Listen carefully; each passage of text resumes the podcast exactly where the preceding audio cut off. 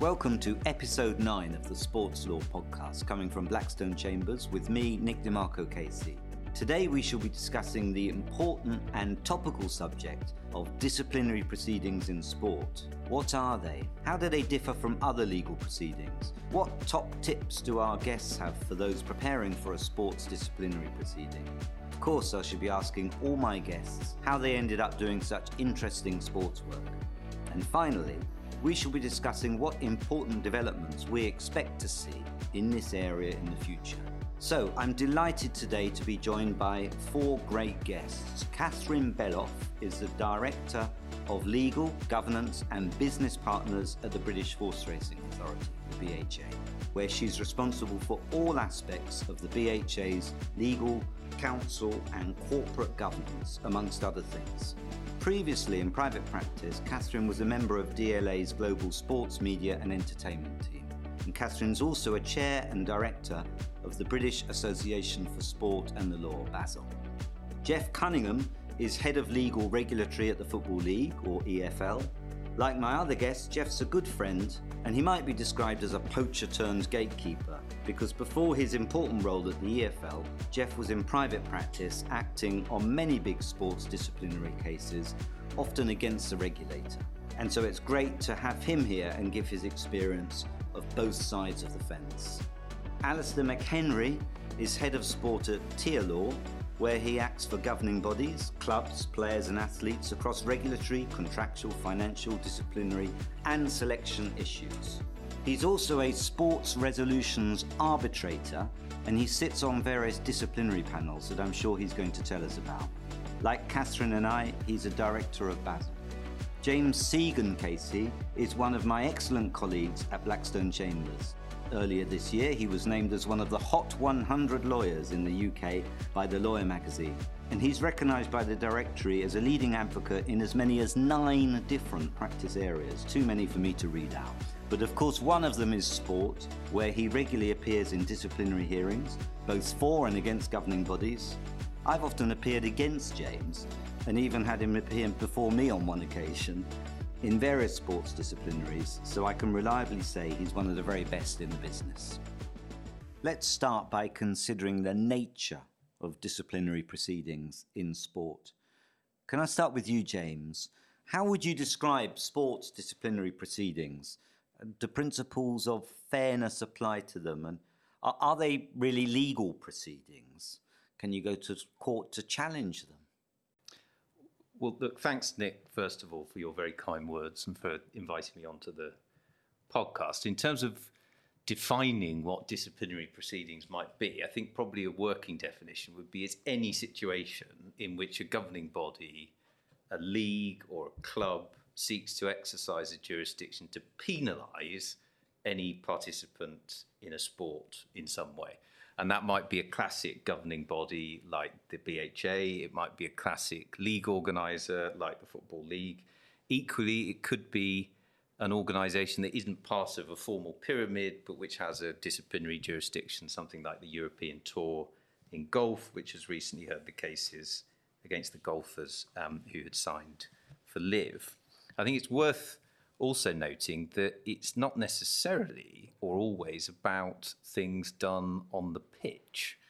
Uh, there are, of course, all the financial regulatory cases that come up in a disciplinary context. Equally, there is conduct prejudicial to the game, which in lots of different sports has embraced quite a wide range of different things, including turning up to drug tests for uh, alleged recreational drug use or, or not. So it's not just about things that happen on the pitch. In terms of whether the rules of fairness apply, I think plainly yes, either expressly under the rules or impliedly the courts will always read in a term that the athlete has to be dealt with fairly. Are they legal proceedings? Well, in the main, yes. I mean, there are obviously there are loads of different definitions of what a legal proceeding might be. Uh, there are all sorts of statutory definitions, but in the main, a tribunal established by contract between the parties will generally qualify. And especially since the Canaria case, lots of sports bodies have either retained or amended their rules so that either the whole disciplinary process or at least the appeal stage qualifies formally as an arbitration under the Arbitration Act 1996. And for instance, the RFU, the EFL both have rules that say that all stages are arbitral. Other bodies have rules that just say the decision is final, but which is supposed to connote that they're arbitral. Others, by contrast, are expressly not arbitral. So something like the FA has a provision in its disciplinary regulation saying that the process is formally not an arbitration, and, and that's the same actually in the in the European Tour rules. And where that comes in is in relation to your last point, Nick, which is can you go to court to challenge them? The answer is almost always yes, but the grounds may vary. If it's an arbitration, then, then you're talking about a challenge under the Arbitration Act 1996. And depending on what the rules say, that might be very narrow indeed, because uh, you can exclude review on a point of law under Section 69 of the Arbitration Act. That is often the case in these rules, and that leaves you only with a challenge on grounds of lack of jurisdiction or a serious irregularity. Whereas, if the process was not an arbitration, then then you will generally have Bradley and the Jockey Club supervisory review by the High Court, and that involves review on the kind of full panoply of public law uh, grounds. Uh, and I would add finally that there ought, in every case, to be the possibility of competition law scrutiny of whatever decisions have been taken. There's a European case called Eco Swiss that says that even an arbitration with limited jurisdiction ought to be capable of being looked at for competition law. Well, thanks for that. That was typically comprehensive. Just on that issue about arbitration or not arbitration, I remember asking the FA about this and why they have that provision saying it's not an arbitration. And they gave one answer, which I thought was a quite good one, actually, and hadn't thought of before, which is if it is an arbitration under the Arbitration Act, the presumption is parties can get their costs back. And it may be unfair to sports people and um, athletes who are charged with something and don't have many resources to have to pay costs. I don't know what anyone in the panel thinks about that argument. It's an interesting one, um, certainly. I mean, even if that is presumptively the case, certainly in my experience, that I've been in, been in lots of processes that formally are described as arbitrations, but where there is no award of costs one way, one way or another. So, Alistair, practically in your experience, what are the main similarities, would you say, and, and differences between court processes and a sports disciplinary process? Well, the, the similarities are fairly fundamental in nature. You, you have, um, more often than not, solicitors like me preparing the case, you have barristers like yourself and James presenting the case. Um, you have a start and an end point, so you have um, usually, you know, if it's if it's court proceedings, it would be commenced by a letter before action and a claim form. Uh, in disciplinary proceedings, it's a it's a, a, notice of charge or a charge sheet or, or, something akin to that. And and going all the way to the end point, you have the uh, you know a judge giving a um, a judgment, or you have a disciplinary disciplinary panel giving a um, a decision or some written reasons.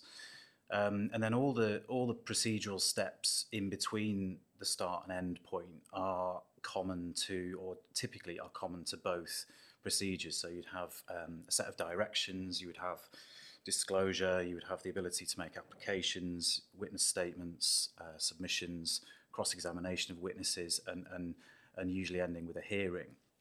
Um, so those are, those are the, the similarities or the themes running through, through running through both.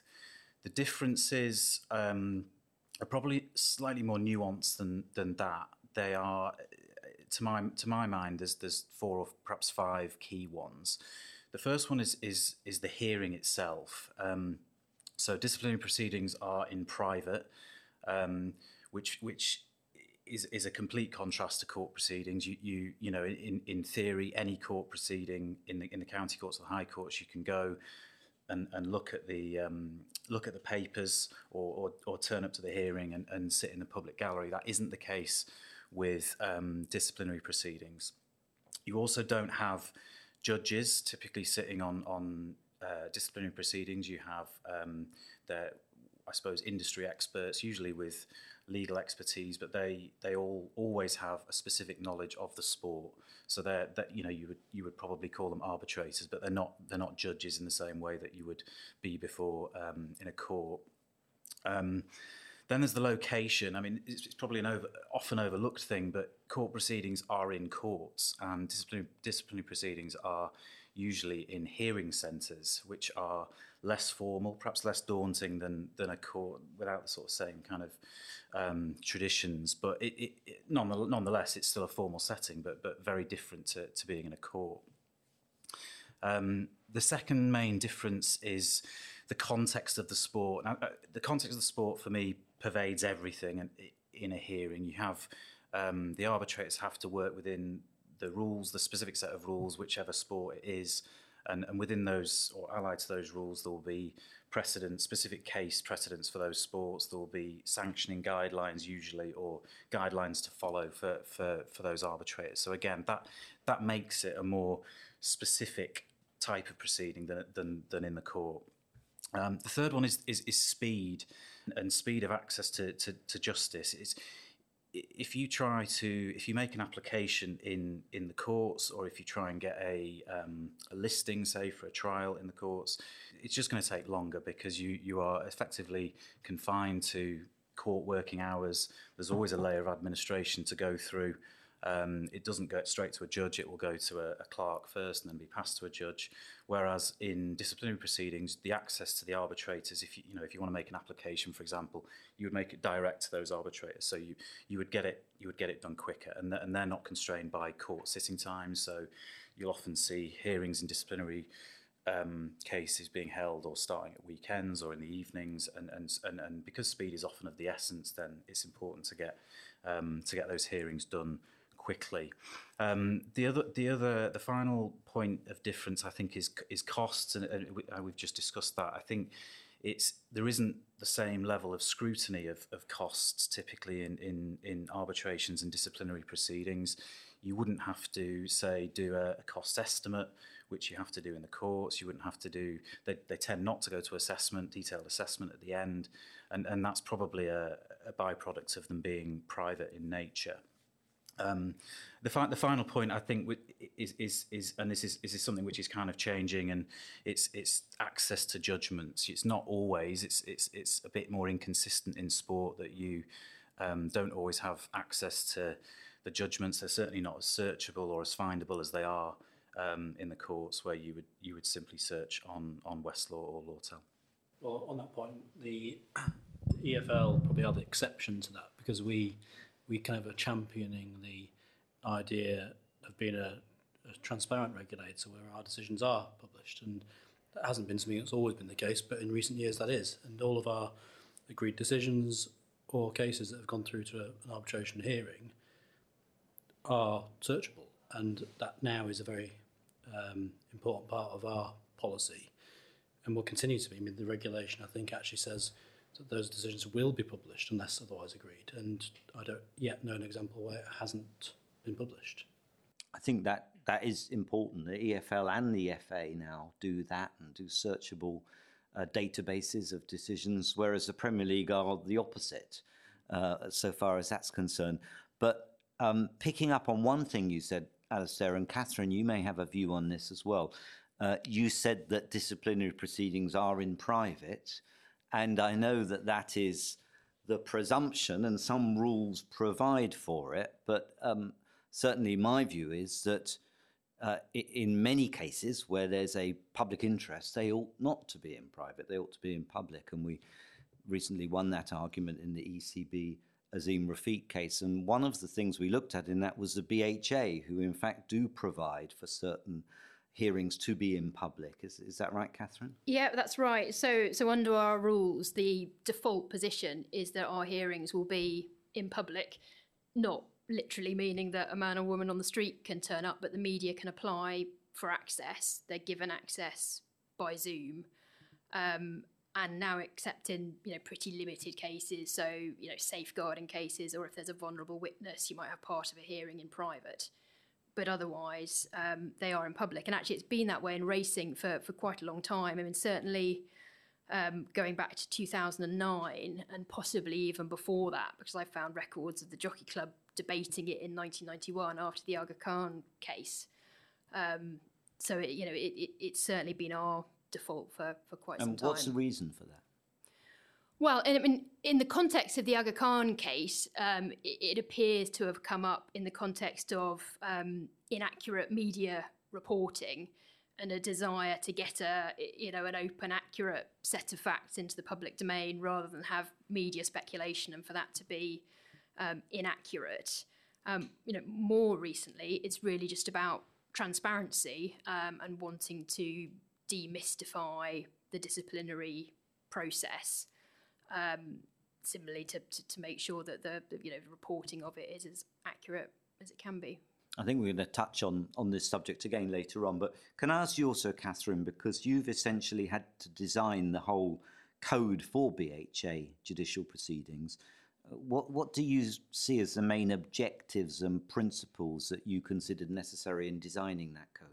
So, just by way of a very brief overview, the BHA has a three tiered disciplinary system that starts with the stewards on the racecourse holding inquiries in between races if the previous race involved a potential breach of the rules of racing. And then decisions of the stewards can be appealed to the independent disciplinary panel, which will hold a de novo hearing.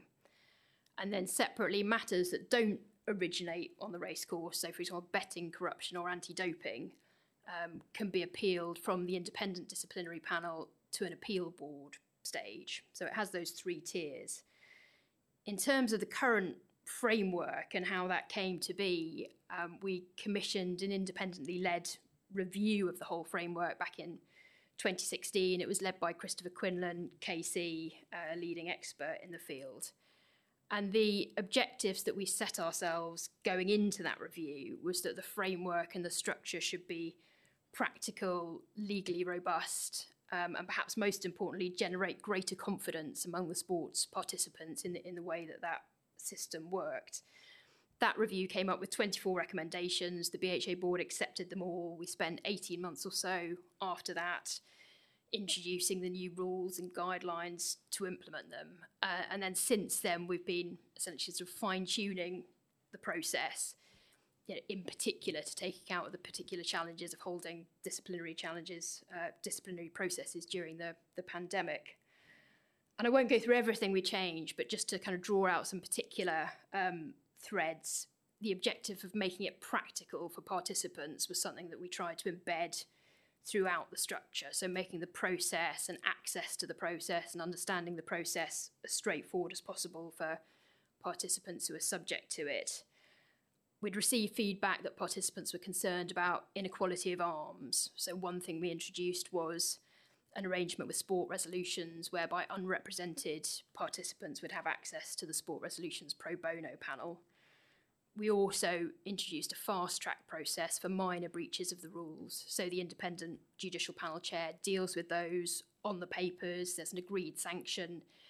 It takes the burden off the panel, it removes the uncertainty for the participant of having to prepare for a hearing and, and not knowing what the outcome um, might be. And just to put that in context, last year the independent judicial panel chair heard 70 fast track cases. So the impact on the overall system is, is really quite significant. Um, Rough, men- roughly, how does that compare to non fast track cases? So 100, 110 in total. Right. So, you know, it really Yeah. is, it is quite a significant proportion of, of the overall total.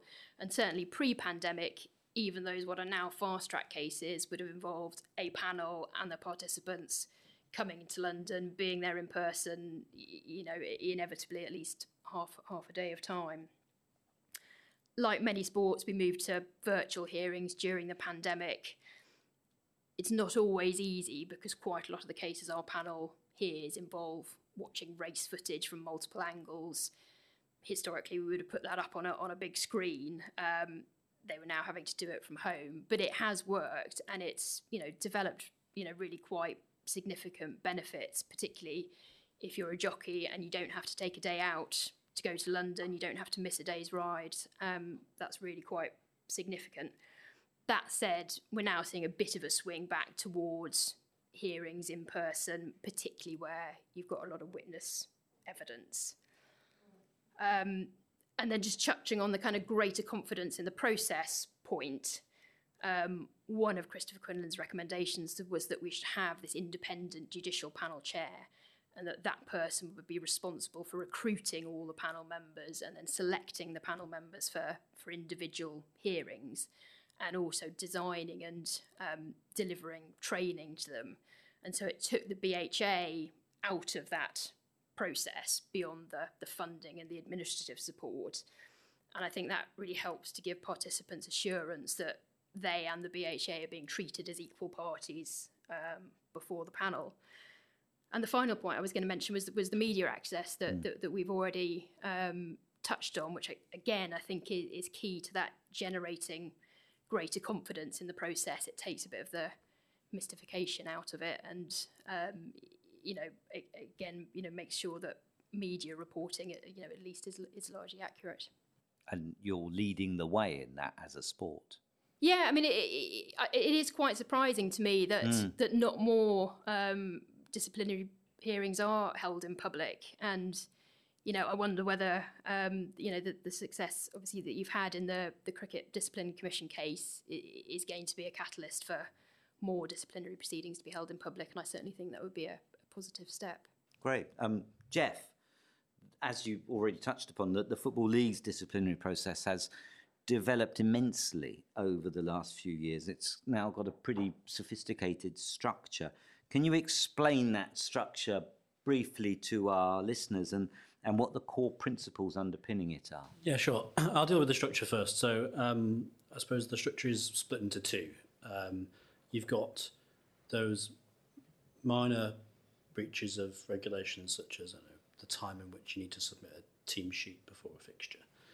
And those, those sort of um, breaches of the regulations are, are dealt with in in a, in a list of regulations that are dealt with under a fixed fine. And so there's no need to go from the EFL's point of view to an arbitration to determine them. There's a quick fast track procedure, which essentially means that the, the league will give you a fixed fine for those misdemeanours. Um, and they're, they're, they're, dealt with essentially as strict liability offences. Um, and then you've got then the more serious breaches uh, or, or other breaches that aren't on that list. and those often, in every case, we'll start with an investigation. Um, and that's not just an investigation conducted by lawyers at the EFL, but also a very experienced governance team. And they will uh, meticulously go through um, disclosure that they require from uh, the clubs or the uh, directors of those clubs involved, and ultimately uh, will lead to an interview process where again before the league uh, issues any charges, it fully conducts an investigation, including the interview, to establish whether or not the club has indeed breached the regulation. It's not a full-gone conclusion just because they're investigating that it will lead to a charge. Um, and I'm sure there are many that do not, um, with good reason. But then ultimately, those cases that where the evidence provides that a charge is appropriate, then the, the league will charge uh, the club or the directors of the club in question. And there's a, as, you say, a very sophisticated uh, procedure set out in section 8 of the handbook, which deals with um, sending those cases to an independent uh, disciplinary commission. Uh, I say independent because, again, like Catherine's alluded to, um, regulators have become um, very aware of the need to separate uh, the arbitrators and the secretarial services that are involved in assisting them from the leagues or the regulators involved. I think it's a really important step that many regulators have taken, and EFL included. Um, and again, Sports Resolution on behalf of the EFL are the party that provide both the arbitrators but also the secretarial services in supporting them. And they also um, very importantly, are the people that decide those cases. So the EFL has very, lim- very limited involvement, uh, well, equal involvement in the appointment of the arbitrators as the uh, party being prosecuted, uh, which is again a very important establishment of, of a procedure for us. Um, and the process thereafter is again dealt with in our regulations, but it, there is a wide scope of powers that the arbitrators have available to them to apply sanctions if there are if there's a relevant sanction required in that particular case. And again, the league is not involved in the process of deciding what sanction is appropriate. It is absolutely the arbitrator who's independent who gets to decide that. Uh, li- likewise, there's often some confusion as to for, for, for people maybe not so closely linked with the um, legal disciplinary processes as, as we all are in this room, uh, but but fans often confuse board members of the EFL as being people who a decide these disputes and b decide even when they become necessary to prosecute, and that absolutely is not the case. It's um, that they, the board has no involvement in the decision or uh, any sanction involved of, of any charges, and ultimately has no involvement um, practically in the decision of, of whether charges are brought, and that's mainly the executive who decide that with some advice from now myself. Um, as to the core principles, um, I think the uh, I mean the overriding objective from the civil procedure rules kind of pervades into our rules too. So things like proportionality, uh, having matters dealt with expeditiously and fairly, and and and again independently decided by arbitrators is a core principle that underpins our our regulations. But I think I suppose more than that, it, it's there they're there to protect essentially the game, the integrity of the game. Um, they are private and confidential until the point in which the decision is published in our rules, and I think there's good reason for that because it, we don't we don't want uh, information to be leaked which is just totally inaccurate or or inappropriate to be leaked before matters are decided, and the clubs and the league have the knowledge that in our rules, once a case is decided, it, it will be published. So um, that I think has actually helped the number of cases where um, parties may decide that leaking uh, the fact that those proceedings are confidential out into the press, um, I think it actually reduces that risk. And I think that other regulators who don't currently publish their decisions might also want to take a look at whether they should do so too. Was there a catalyst, Geoff, for, for take the EFL changing its stance on publishing its decisions? I, I think the EFL just felt there was there was no good reason to not want to publish its decisions. Um, I think other regulators sometimes feel that it has a damaging impact on brand and therefore commercial uh, equity in their brand. Uh, but, I, but I don't think that that's actually the case for us, and we, our board, definitely don't feel that way. Um, we feel the opposite. We think that actually being a, a, a transparent regulator um, means that you can see that the regulator is doing its job. It's prosecuting cases that need to be. Uh, the clubs are being dealt with fairly and again transparently, and sanctions are being applied consistently. And um, I think that, therefore, in, in our view, promotes um, uh, trust and confidence in your brand, and therefore the equity that's in it. Well, thanks very much, all four of you, for that. That gives us a really good insight into the sort of legal framework of disciplinary proceedings. I want to get a bit more practical now and deal with what actually goes on, the sort of top tips that you have if you're preparing for a disciplinary proceeding. So, Alistair, someone you've acted for clubs and individuals before these panels, you now sit on these panels and see people presenting cases before you. What what what would you say are the top tips a party should take into account? Well, I think um, fairly obvious, but uh, you know, and this isn't just out of self-interest, but I would I would always say to take legal advice um, from from the off, and, and and I would do that as soon as possible. It's it's far easier to if, if cost is the concern, then it's far far easier to control legal costs than it is to control strategy um, from from the from the outset. So so that's got to be point one. Um, I think you've got to be realistic as well. Um, often you'll see um, individuals or clubs charged, and, and they, they just try and defend it in an, in an unrealistic way or um, in, a way that isn't particularly helpful. I, I think I would always say to to to stay within your station, to to engage with likely sanctions if, if sanctions are um, are likely, um, and and to be cooperative. You know, it's it's it's. It's, it's difficult in litigation because it's um, it's it's often confrontational. It can often be aggressive, but I, I don't think it generally works. And um, I think to be to be unreasonable, to be unco- uncooperative, does not play well with um, with arbitrators or decision makers, and, and, and it and it you know it, it just doesn't doesn't get you where t- to where you need to be. Um, the the other th- the other thing I would um, urge is, is is a kind of and again it's something that's often lost in, in the heat of the battle, but uh, a sort of healthy respect for the process for the for the opponent, whether it's the whether it's the governing body charging you, you've, you've got to try and engage with where their position is and, and what their perspective is, what their perhaps wider interests are, that, that you know that their ultimate goal is to protect the sport and the integrity of the sport. So, so to try and understand the position, the, the opposing position, I think puts you in a in a in a better place to to put forward your case.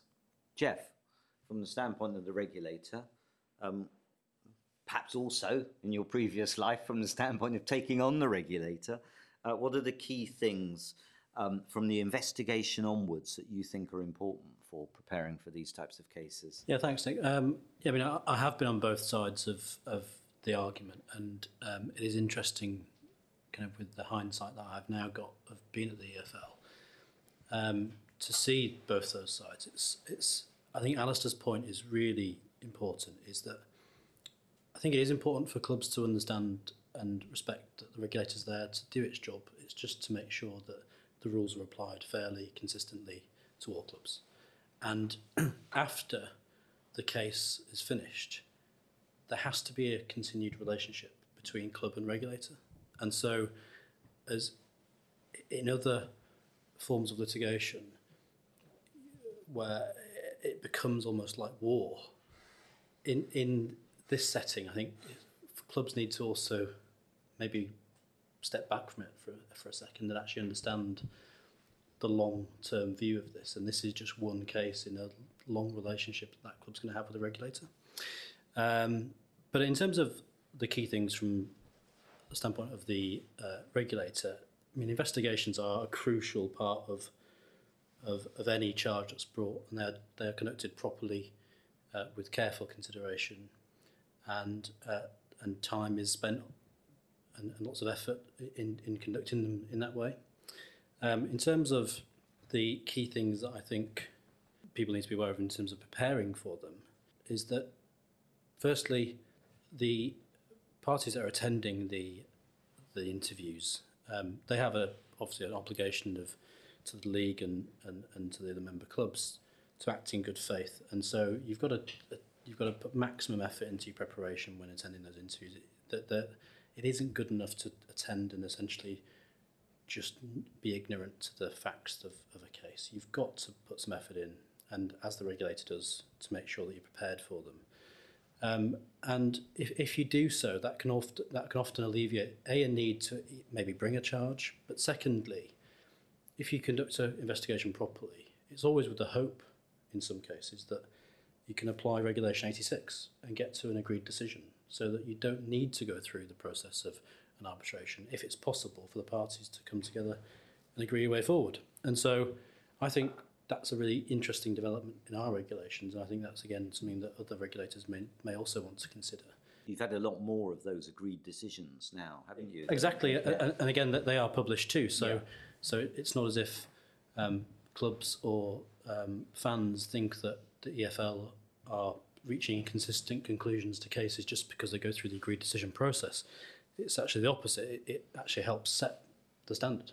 Can I just speak up for the poor accused for a moment? Because I'm feeling slightly outnumbered here by those uh, reminding us to show appropriate respect for the regulator, which of course we ought to. But as someone who does often um, act for those accused in these sorts of proceedings, I think there is another danger on the other side, and it's what I describe as a sort of policeman's mentality that sometimes regulators and those lawyers who often act for regulators can develop. It's a sort of mentality that, you know, we make the rules, we make the laws, uh, you're there to obey them. This is the structure, we do the structure. Don't start asking for things that no one's asked for before. That sort of mentality, which is a natural mentality that develops when one becomes institutionalized or works for an institution with the powers, the monopolistic powers a regulator has. And I think it's always as important that those acting, as I'm sure all of you, you do, and knowing you well, for the regulator reminds themselves of that in, in their sensitivity to the accused. So, having made my rant, Catherine, uh, you um, no doubt have many war stories from the world of horse racing. Can you tell us about some of the things that can go wrong? Some of the things parties should avoid in disciplinary hearings? I can. I wouldn't want to give you an itemised list of the things that the BHA could or should have done better, but to speak a bit more generally, um, these are sort of three of the challenges that I've seen sports regulators face in disciplinary proceedings. So the first, and, and this goes to the kind of independence theme, um, is that the regulator or the disciplinary body needs a really robust process for disciplinary panel members to record and declare any conflicts of interest and for the parties to be able to raise legitimate objections to the panel members selected to avoid a process becoming tainted by allegations of apparent bias. And that is something the BHA faced um, many years ago now, before the the reforms I spoke about um, took place. But we were involved in a case in which a trainer alleged apparent bias in relation to the disciplinary panel that had heard uh, his case.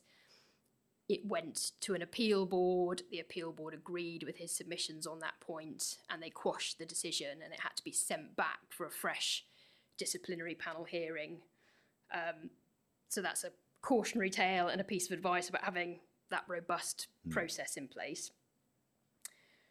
Secondly, I think it's really important for the regulator to have a clear protocol in place in respect to confidential documents and think about how documents that are generated and transmitted and exchanged as part of the disciplinary process are going to be protected and, and stored. I think disciplinary proceedings generally can be plagued by leaks or disclosure of confidential documents or information to the media. And that has the potential to undermine confidence in the process and also to divert the regulator's resources from running the case to then dealing with a media storm or perhaps even worse, dealing with the ICO. And if there's a really serious leak, then it can be necessary to launch an independent leak inquiry you know, if only to establish that it didn't come from the regulator. And I've never known a leak inquiry that has established with any degree of certainty where the leak came from. So it can be extremely expensive for very little gain. Uh, and so, in everybody's interest in the process, to be to be really careful with with confidential documents. And thirdly, I think there's the issue of resources and, and where to focus them sports regulators, particularly domestically, all have limited resources, limited powers. It simply isn't possible to follow every investigatory lead or piece of intelligence or bring every alleged or suspected breach of the rules to the point of charge or, or a disciplinary hearing.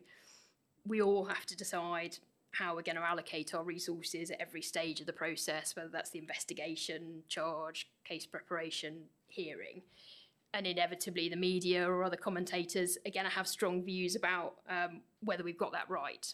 So as a sports regulator, you need a strategy and a set of objectives for determining which cases you want to prioritise. Great, thanks, James. Um, you regularly appear on. I think you still. It's fair to say either side. Yeah, yeah I think it's fair to say either side. Um, what's your top three tips? Hmm. So I think the the same basic principles of doing a good job for your client apply as in any case. So, knowing the case inside out, selecting a nice, clear, simple set of points, etc., etc. So, I think that we take that for granted. But if we're asking ourselves about sports disciplinary proceedings in particular, then I think the tips would be these. First of all, understand really well and carefully the nature of the jurisdiction that you're in and the procedural rules that are being applied. And that matters because of a point that Alistair touched on earlier. This is not a court process, so the rules vary from process to process. And so you need to be asking yourself at the outset what powers does this body have? What are the outcomes that are, in principle, available under the rules? Critically, sometimes, what are the rules of evidence? Because very often, the disciplinary rules will say something along the lines that there are no rules of evidence at all. And that's obviously a really important thing for any uh, anybody arguing a case in that context to be aware of. So that that can be really important. So the first point: understand carefully the jurisdiction you're in. Second of all, and this is a, perhaps an odd point for a KC to be making, but think really carefully about any technical legal points that you're going to take because in reality, panels in disciplinary cases tend to want to get to the right substantive outcome in the case before them. And they don't, in my experience, tend much to like uh, barristers uh, trying to put legal hurdles in the way of panels coming to the right decision on the substance. And they'd far rather, most of the time, hear, be hearing directly from the athlete uh, rather than their barrister. So, as I say, an odd point for me to be making, but I think it is an important one. And then, thirdly, critically, don't be too rigid in terms of your uh, plan for the hearing, because precisely because this is not the High Court and things don't run like a High Court trial, in reality, anything can happen. And, and I think back to a UEFA case I did a few years ago where with no notice at all. Uh, the other side called a witness by video link. Uh, no notice of what the witness would be saying, no witness statement, no notice they were going to be involved until I was just told, here's the witness. And of course, you then have examination in chief and you have to cross examine somebody whose evidence you've only just heard and you didn't, didn't know was going to be appearing at all. And things like that can just happen. And so, whatever plan you've got, it, it probably won't survive much contact with the enemy.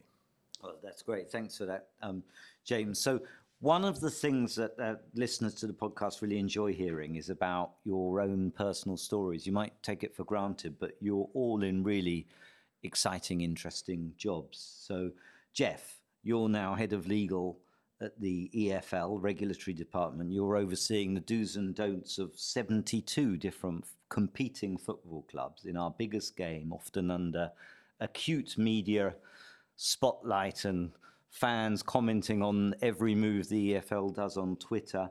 How did you end up in this exciting role? Rather interestingly, I, I never set out to be a sports lawyer or to even practice in the sports industry at all.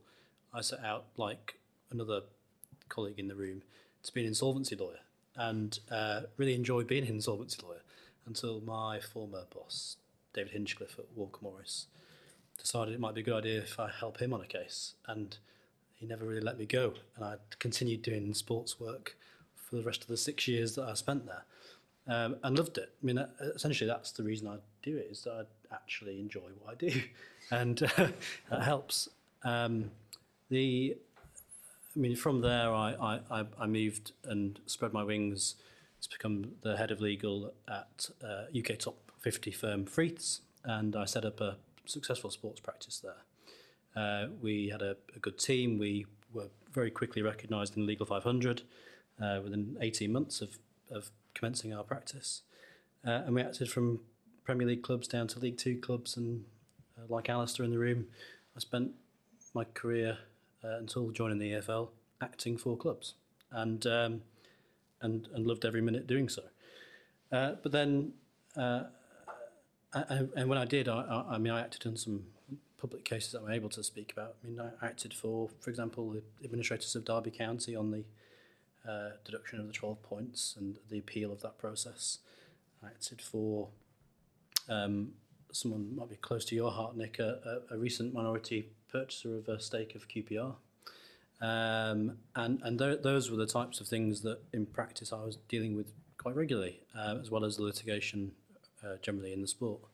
Uh, I acted for other sports as well, so I acted for athletes, boxers like Amir Khan, Josh Warrington, Chris Eubank Jr. So I had a really varied career and really enjoyed that. Um, but then I got a tap on the shoulder um, from Nick Craig uh, at the EFL, and I was invited to kindly come and join him and his team and and try and move things forward at the EFL in our regulatory team. And um, I've only been there for six weeks so far. It certainly has been interesting. Probably already done 600 cases. yeah. And um, and it's it's going to be a really exciting time of my next chapter of my career. Great, thank you, James. Now I know you do lots of other interesting work as a KC outside of sport, but sport's one of the areas you're known in. So, what do you like about doing it, and how did you get to develop your practice in it? Well, I think one has to start with the fact that I just find the subject matter intrinsically interesting.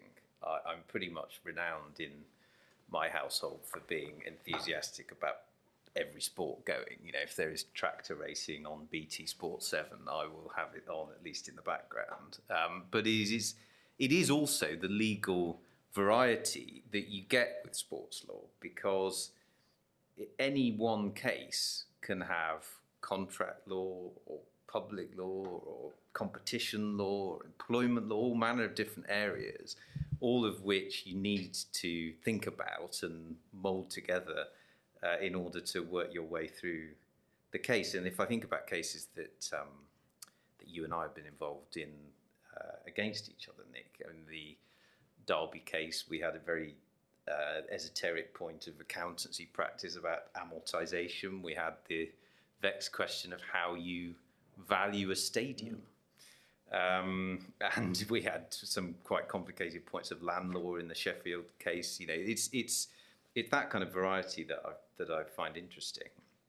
In terms of how I got into the area, well, I mean, it's, it's in a sense it's the kind of story of this podcast because I, I, I started off doing disciplinary cases for the RFU way back when, about 2007 probably, and that entailed spending lots of evenings. This was this was before the uh, trend that Catherine's already described of these hearings moving to Zoom hearings. So, you know, I, have probably been to pretty much every holiday inn uh, in England, and you you would be dealing with multiple disciplinary cases in the course of an evening. You know, it would be biting, gouging, uh, nefarious scrummaging techniques, etc., etc.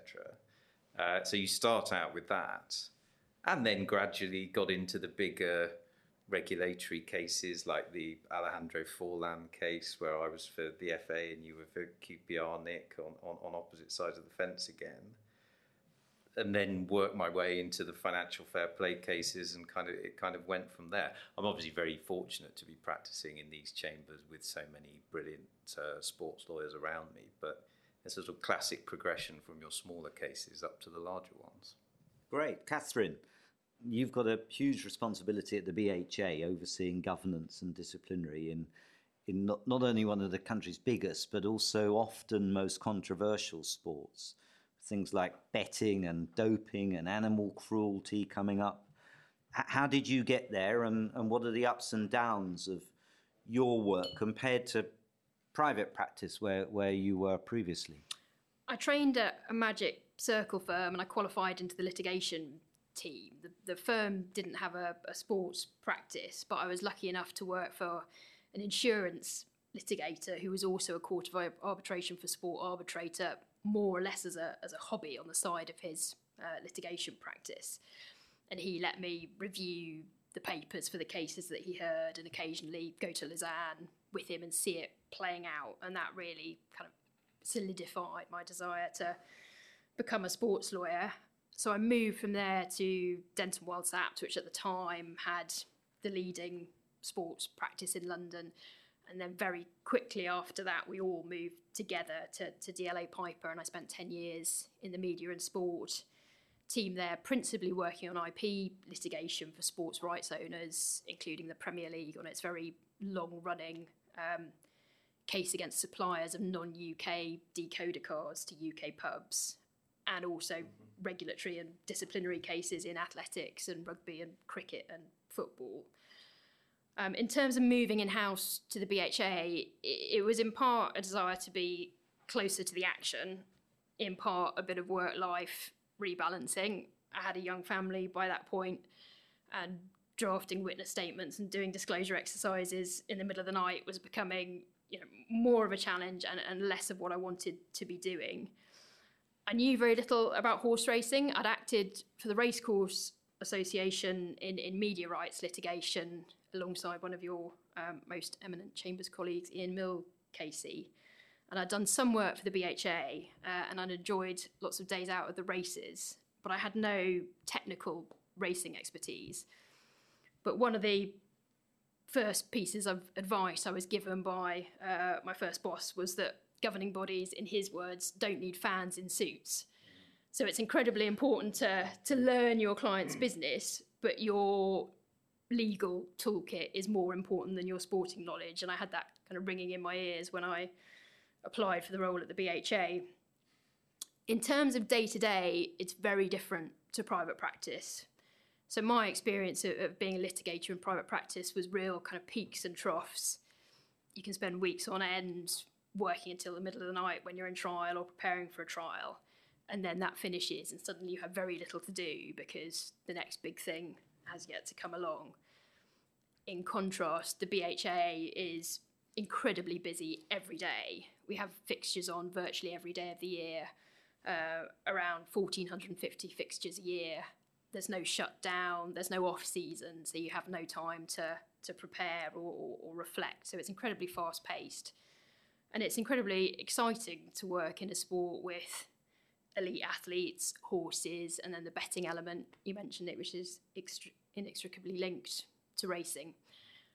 And I like, you know, working with with colleagues who are not all lawyers, with no disrespect to anybody in the room, but to work with alongside vets and medics and you know people from um, you know a huge variety of professions is really exciting. Mm. So, Alistair, tell us about your journey because you, you now have set up and run a, a sports law department in, in your new firm. Uh, just to pick up on something Geoff said, I didn't set out to be an insolvency lawyer. I don't think there's any. I don't think there's any children. Well, exactly. I don't think there's any children in the world whose ambition it is to, when they grow up to be an insolvency lawyer. It was mine. um, but uh, Geoff's right that I qualified as as primarily as an insolvency lawyer. I um, I think it, I can trace it back to um, I was doing uh, doing an English masters in 2005, and I did a vacation placement at Walker Morris, um, which is the firm I, I, got my training contract with, and I had um, a week in the what was called the finance litigation team, which which became the sports team. But um, one of your one of the guests on a previous podcast, Ben Mansford, was my supervisor that week. And uh, Ben's now chief executive of Blackpool. That's right, and um, he must have impressed me or wowed me or, or, or sowed a seed in an event that. Um, meant that I was uh, sort of destined to, to come back to that department when I was a when I was a trainee. So, um, so that's what I did, and um, qualified in 2009 at Walker Morris. And we what we did at the time, it started out as an insolvency team. It was um, the reason it kind of transitioned into a sports team was was fairly straightforward in that we would go in advising the office holders, whether it be the administrators or the liquidators, and there was a, there was a spate of insolvencies of football clubs around that time. Mm. Um, Luton Town was the was the one that I dealt with in, in my seat when I was when I was training. But you so you'd, you'd effectively go in advising the office holders and come out advising Newco and, and the new owners, and and so um, develop and build a sports commercial sports practice away from away from the um, the insolvency part. Um, yeah, I mean, I was immediately drawn to that um, because uh, I love sport. It's, it's, as simple as that. It's, it's a passion. It always has been. Um, it's quite. I'm quite happy just doing that in my spare time, reading about it, playing it. Not so much playing it anymore, but um, it that makes it so much more interesting for me uh, as a job. And um, so I was at Walker Morris for uh, nearly 15 years. So I moved through the ranks at Walker Morris um, and, and paths happily crossed with Geoff for, for several of those years. Um, so we had some famous famous triumphs together. So um, which will be uh, which we can reminisce about later. But yeah, it, uh, the the reason I've um, or I moved uh, about a year ago now to um, a new firm in Leeds called Tyr. Um, the idea being, I was essentially offered the opportunity to set up a new sports practice at what is a new law firm in Leeds, and, and to try and build um, from the ground up. So that was it was too good an opportunity to to turn down. Really, it was a, it was a, a challenge um, that I was ready for, and um, yeah, it's uh, no so far so good. Great, thank you. Well, finally, I want to hear all of your thoughts about the interesting developments we expect to see in sports disciplinary matters uh, over the next uh, year or so. So, starting with you, Catherine, what, what do you think the important developments or cases in this space might be? I know you're going to turn to the to the Manchester City case later, so I will highlight the allegations of racism that are shortly due to be heard by the ECB's independent cricket discipline commission, which we've already touched on in the context of public hearings. Um, these proceedings in relation to Yorkshire County Cricket Club and seven individuals. These charges all arise from alleged breaches of ECB Directive 3.3, uh, which provides no participant may conduct themselves in a manner or do any act or omission at any time which is improper or which may be prejudicial to the interests of cricket or which may bring the ECB, the game of cricket, or any cricketer or group of cricketers into disrepute when the charges were announced, the names of those involved weren't cited, but they've obviously since been published in the media or, or made public through the, the, the, DCMS Select Committee evidence. Of the seven individuals whose cases are to be considered, it appears at the moment as if only one will attend and present a defence, the others either having admitted the charges or, or amended versions of the charges or withdrawn from the process, uh, stating that they don't believe that the Independent Cricket Discipline Commission process is fair and citing fears that they're going to be scapegoated. We've already touched on one of the most controversial aspects of, of, of this case, which is that thanks to your efforts, Nick, it's going to be held uh, in public. Um, and in terms of future developments, I hope that's uh, a trend that is going to continue, if not uh, this year, then um, soon into the future. Finally, in terms of general trends, I would expect that we'll continue to see a rise in safeguarding cases and cases concerning the conduct of sports participants towards each other. Certainly in racing in the past few years, we've seen a decline in betting corruption cases and a rise in safeguarding and general athlete welfare cases, which look set to continue. For our part, we've recently launched an industry code of conduct which establishes a set of standards aimed at protecting the values of horse racing, making racing a great place to work based on a culture of respect.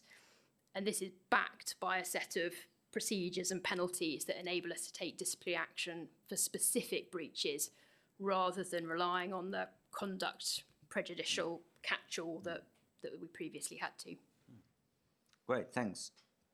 Alistair, I think I can ask you about the Manchester City case that uh, Catherine just mentioned, because like me, you might not directly be involved in it, at least yet. Um, what do you think we might see in that case and learn from that?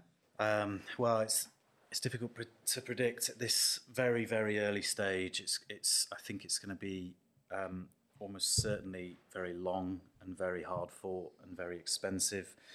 Um, I mean, the, the first thing that kind of jumps out at me at seeing these charges, um, you know, lots of those charges date a long, long date back a long, long time. So I think 2009 is the first charge that they they have. I mean, that is by any analysis a very, very long time ago, and and there's just there's, it, it just feels like there's the sense of immediacy and relevance to a lot of these charges has gone, and, and a lot of the um, the impetus for the for the charges. It, these are it, feels too late, and and um, there'll be, I'm sure, very good reasons as to why the charges have been issued now. Um, potentially, some of them are political, but it, it feels to me like they some of these charges could have come sooner. I don't know why they couldn't have potentially issued a first batch two years ago, say, what what we're left with is um, you know a, a, a range of offences over over a long long period of time. But by the time this all gets resolved, it's going to be you know potentially a couple more years down the line, and we're going to be left with a damaged product. That's that's that's at the heart of this. The the, the Premier League's brand is will be damaged by this, and and you'll have you know six at least six Premier League titles which you know will have an asterisk next to them. Not that I don't think Man City will, will care one jot about that, and and probably no one else will because it will be just too it'll be just too too long ago. Do you think there's prospect of a points deduction, a relegation, expulsion? I, I just don't think it matters. You know, it, it, it, it maybe, yeah, maybe they'll get relegated. Maybe they'll get 12 points deducted. Um, maybe they'll have a season in the championship and come straight back up. Juventus had that. I can't remember when that was, eight or nine years ago. A year in Serie B and came straight back up and won the league. It, it, it's kind of it's too late. The horses, the Rangers in, in Scotland yeah, as well. Yeah, I mean the, the, Saracens and Yes. rugby. Yeah. The, I mean, the horse hasn't just bolted, but it's, it's died of old age by the time this is going to get resolved.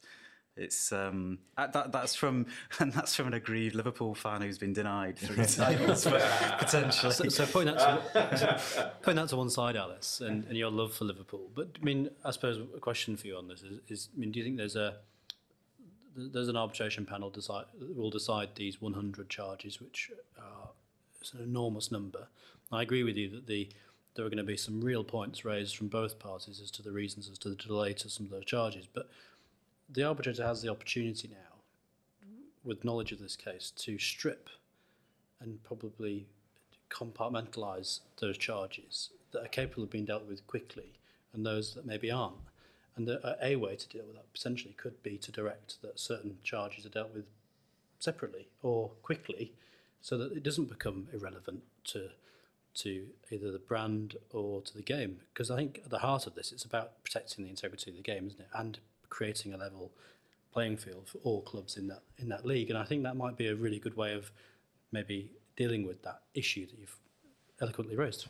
Maybe I can come in on that, Geoff, because one of the um, fights I think James and I have had in some of the cases uh, in the EFL is it, when you've had past breaches, let's say in a season two years ago, and the sanction might be a points deduction, when should you have it? And uh, it, it's often a difficult argument because I think the, the sanctioning guidelines Football League has about um, profit and sustainability rules, for example, suggests that you should have the points deduction in the season after the breach, which makes sense in a, in a way because that's probably the earliest you can determine it and it's close enough to the advantage. But when the breach might have been, you know, four or five years ago, for example, um, and then you're looking at a points deduction, and it may be that a third of the league are different clubs that were in it four or five years. It becomes a lot more difficult to see it as as remedying a sporting advantage. And I, I guess the only big lesson one can learn from that is one needs to try and prosecute these offences as early as possible. But that, that's not always easy with lawyers like us around the table. and ideally have them not happening just towards the end of a season. Yes, it always happens. always Yes. happens. And even when you could have retrospective point deductions, a lot arose in some of these. I mean, the, the the damage done to the brand um, is is that you often hear club executives say that the, the the chief commodity, the best commodity of the Premier League is is the kind of unpredictability, the, the ability of one team to beat another team on any given day, and that is a is a is a is a brilliant thing. But what these charges potentially, if proven, will sh- it will show it completely erodes that because it wasn't a level playing field at all. So, but it's it's it's damage done historically, which I don't think a sanction to you know next season's Man City team, that's what it is, or in three seasons' time, it doesn't do the job. Well, of course, the answer might be someone else regulating, which I'll come on to in a moment. But, uh, Geoff, um, you, I'm sure, aren't able to talk about current ongoing EFL proceedings. But in terms of the types of cases you think will be coming up in, in the Football League, the, the types of disputes, what do you identify as the trends? Yeah, well, well, away from the EFL for a second, I think uh, everyone around the room will probably know that FIFA introduced some new regulations uh, relating to agents, uh, and those regulations will need to quickly be um, uh, dealt with by clubs and agents. They'll need to comply with those regulations, and inevitably, there's going to be challenges to those regulations.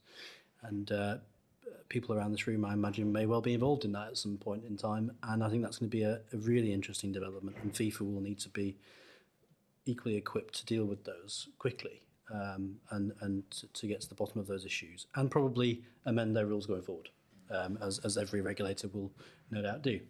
Uh, other than that, I mean, I think in football there's always going to be trends of, of types of cases. There's always going to be an owners and directors test process in some way or another. Um, and there's going to be people that comply with that and people that do not. And therefore, there, there is inevitably likely to be litigation around those cases where people are determined not to meet the test and whatever that test is going forward. And so that clearly is going to be an interesting development. I know that you'll touch on that later, Nick. Um, I think the, on the same vein, there's going to be, um, as there always is in, in every season, as we've discussed in, in this room, and both James and you, have, have both been involved in cases about this. There's always going to be financial um, fair play or regulations regarding financial uh, restrictions on the clubs that are always going to be tested, and that's never going to stop, I don't imagine. Um, the rules are there uh, from whatever league, whether it be Premier League or the EFL, um, for good reason, um, but clubs continuously like to push those boundaries, and that's uh, probably never going to stop. Um, and so I would, I would think that, as you probably all are aware, in the EFL, the uh, the CFRU, so that's the Club Financial Reporting Unit, which was newly created. So the uh, uh, Club Financial Reporting Unit, again, with their new introduction in recent times, they will no doubt become uh, more well known to those around the room and to clubs, and they are providing an important function um, to the application of our rules in the EFL. Um, yeah, it, I never quite understood that new rule, Geoff. Whether you, you still get a right to a hearing, do you? You're not yeah, taking that away yet. Yeah, but there, there is the club financial reporting panel yeah. that's constituted to so where a club um, feels there is a need to appeal a decision of the uh, CFRU, that they can go to the CFRP, either panel, to do so. But um, uh, yeah, I, I shall no doubt see you involved in a case in the future. uh, interesting you say that because um, I would certainly agree. You know, when, when James and I were going around holiday inns in Coventry, um, I, I, don't think either of, was, uh, of us would have expected back then, James, that the biggest cases that seem to appear in football now are either about financial regulation or they're about the regulation of the owners and directors and takeovers. Those seem to be the, the, the big cases. And, and that probably leads me on to a question to you, James, about the developments you'll see, and in particular, an independent regulator, which, as I understand it, there may be a white paper published tomorrow. We're, we're talking on the 22nd of February today. The government will be proposing the regulator deals with effectively those two things more than anything else, and maybe just exclusively financial regulation and owners and directors tests. So, James, what do you think um, will be important in relation to that? And I'd also be very interested to hear your views about the things that, that Catherine and others have discussed earlier. Um, the tendency, if you think there is one, towards greater transparency, including public hearings of some disciplinary hearings?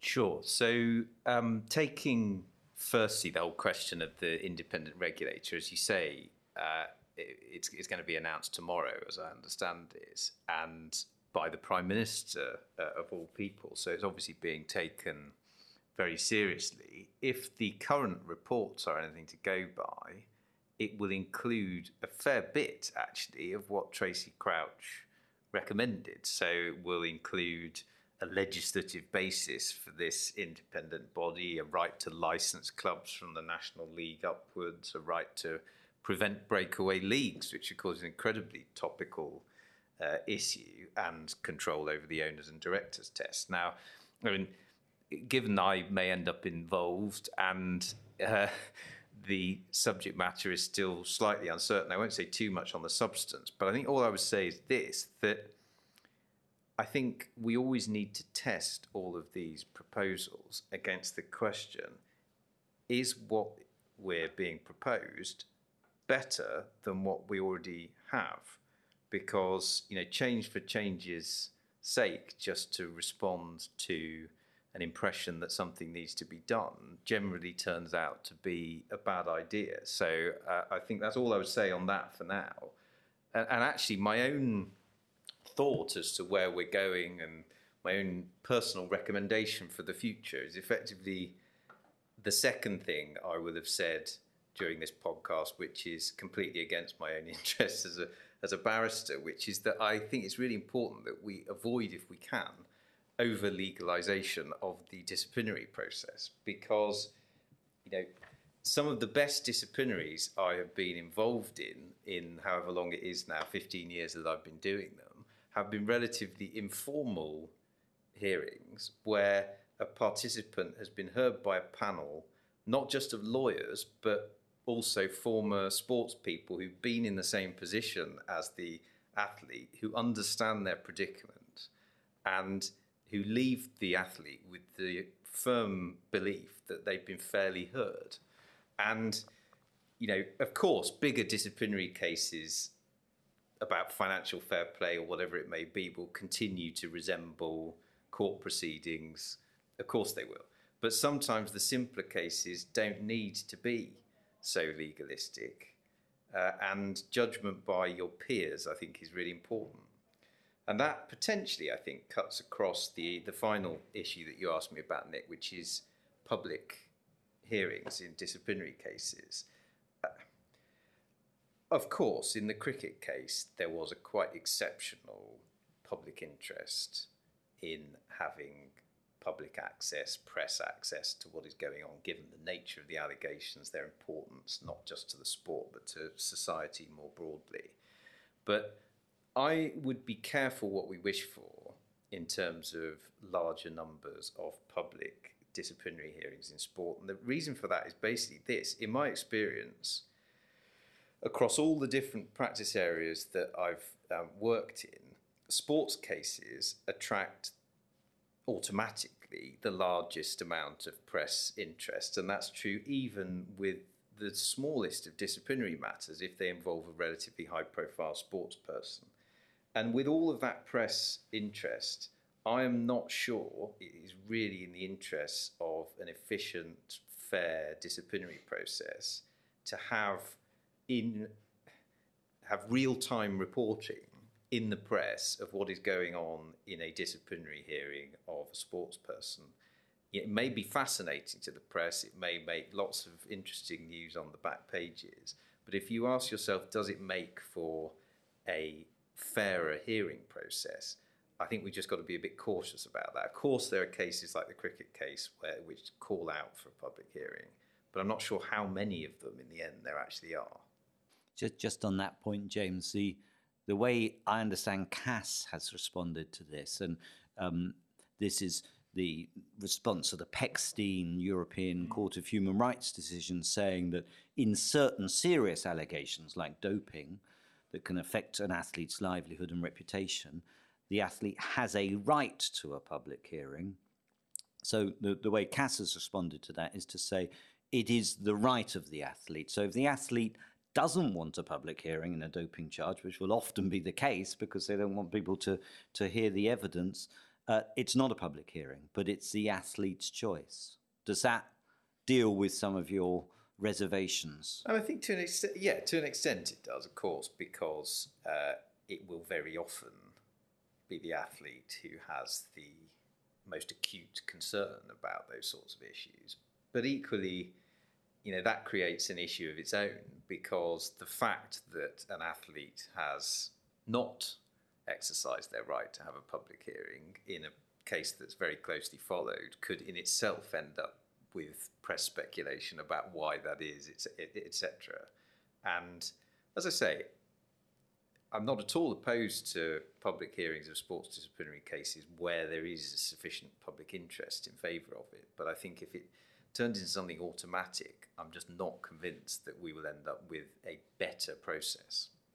There's perhaps one more um, innovation we should mention. FIFA recently came up with a new rule in response to uh, a, very serious case of um, sexual misconduct in Afghanistan, whereby victims, particularly victims, can have standing and representation in, in cases, which is somewhat analogous to some of the arguments in the cricket Azeem Rafiq case as well. Uh, do you think we might see more of that in sports disciplinary proceedings?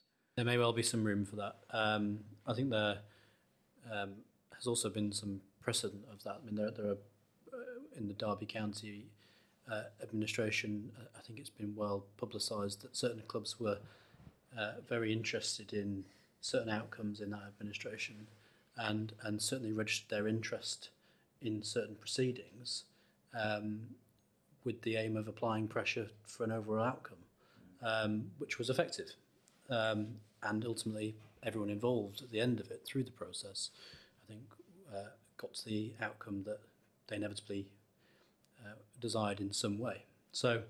Um, I think there is a there is a, forum for that, but I, I, think equally it needs to be heavily regulated so that it doesn't become a free for all. It's it's uh, as ever, it's got to be carefully uh, considered.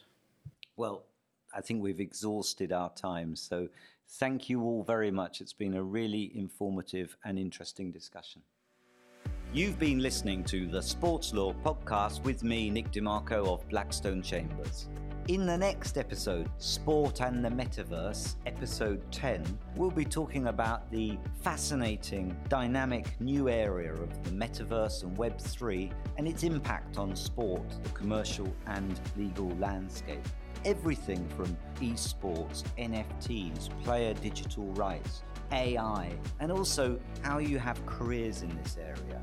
So please join me and my brilliant guests, Eitan Yankovic, head of data at law firm Sheridan's, Tom Grogan, CEO of Mishcon de Reya X-Tech, and James King, General Counsel of the PFA, experts in this area who will be joining us to talk about sport and the metaverse, episode 10 of the Sports Law Podcast.